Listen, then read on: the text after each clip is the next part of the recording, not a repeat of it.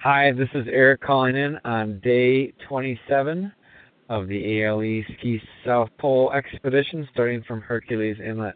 Our position, if you're wondering, is exactly the same spot we were yesterday. We have not moved one inch, one millimeter, and we have done this on purpose. And let me tell you, we are very happy about not moving anywhere. We like traveling across the icy continent of Antarctica, but after over three weeks of traveling, we are more than tired and we were long overdue a full rest day. And so we had a wonderful day, not doing a lot of stuff actually, uh, laying in our sleeping bags, doing a little reading, some repair projects.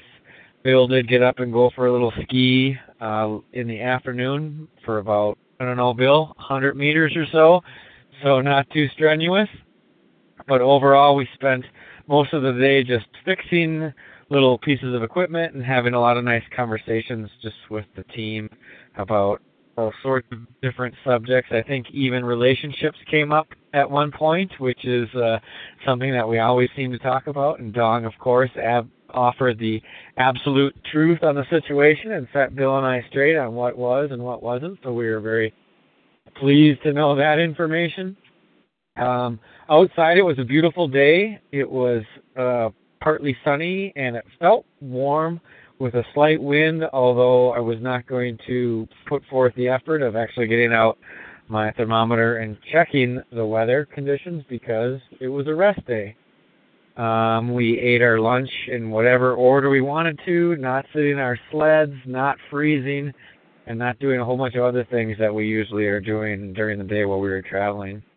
Um, and just laying here made us realize really how tired we were, and so it was just I can't even begin to describe the feeling of not having that pressure to make mileage and keep moving. So it was definitely um, I feel well deserved. Um, tomorrow we're back on the trail. We'll be heading up through a couple of the Thiel Mountains, so we'll have a little bit of scenery uh, to look at while we travel. The conditions are devolving as I speak and turning into a little whiteout, so hopefully by tomorrow morning that will change, although you never know. Um, but we'll cross that ice when we get to it. For now, it's almost 10 o'clock, which means it's our bedtime. So good night to one and all. Remember, it's cool to be cold. Save the poles, save the planet. For more information, please visit savethepoles.com. Thanks, Snow.